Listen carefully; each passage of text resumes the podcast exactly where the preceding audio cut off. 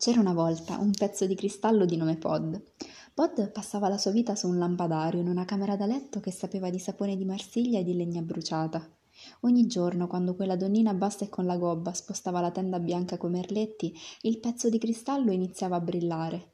Ogni domenica nell'aria Pod riusciva a sentire l'odore di sugo e di patatine fritte, già prima che sorgesse il sole, e qualche ora dopo riusciva a sentire anche le risate dei bambini che andavano a trovare la nonna, il nonno e gli oggetti della casa. Pod ne era sicuro. Il pezzo di cristallo si era così tanto affezionato a loro. Ma un bel giorno decise di staccarsi e di cadere sul letto per poter viaggiare anche lui Voleva esplorare il mondo, guardando oltre la finestra che la nonnina apriva ogni mattina più o meno alla stessa ora. Un balzo gli bastò per lasciare tutti i suoi amici di lampadario, ma non si scoraggiò per la partenza. Sapeva che era l'unico modo per riuscire a scoprire qualcosa in più. Da dove arrivano le nuvole e dove vanno a finire? Le mosche ci provano solo coi lampadari, muovendosi di qua e di là attorno ad ogni catena o fanno così con tutti? Che forma hanno le cose oltre questa finestra?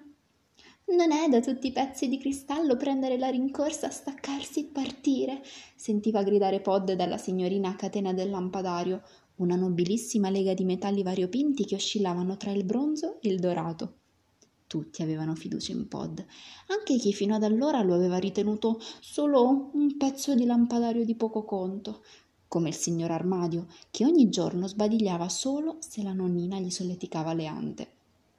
Pod sapeva che gli sarebbe mancata quella stanza, ma sapeva anche che ci sarebbe potuto tornare in qualsiasi momento. La notte prima di partire, il pezzo di cristallo diede un bacio prima alla nonnina e poi al nonnino, che di solito non parlava mai, anche se quella volta bisbigliò qualcosa e si girò dall'altra parte. Forse Pod era troppo freddo per quella guancia così rugosa, ma ancora così sensibile. Lo prese come un arrivederci in fondo erano stati quei due nonnini a dargli una stanza sicura per così tanti anni.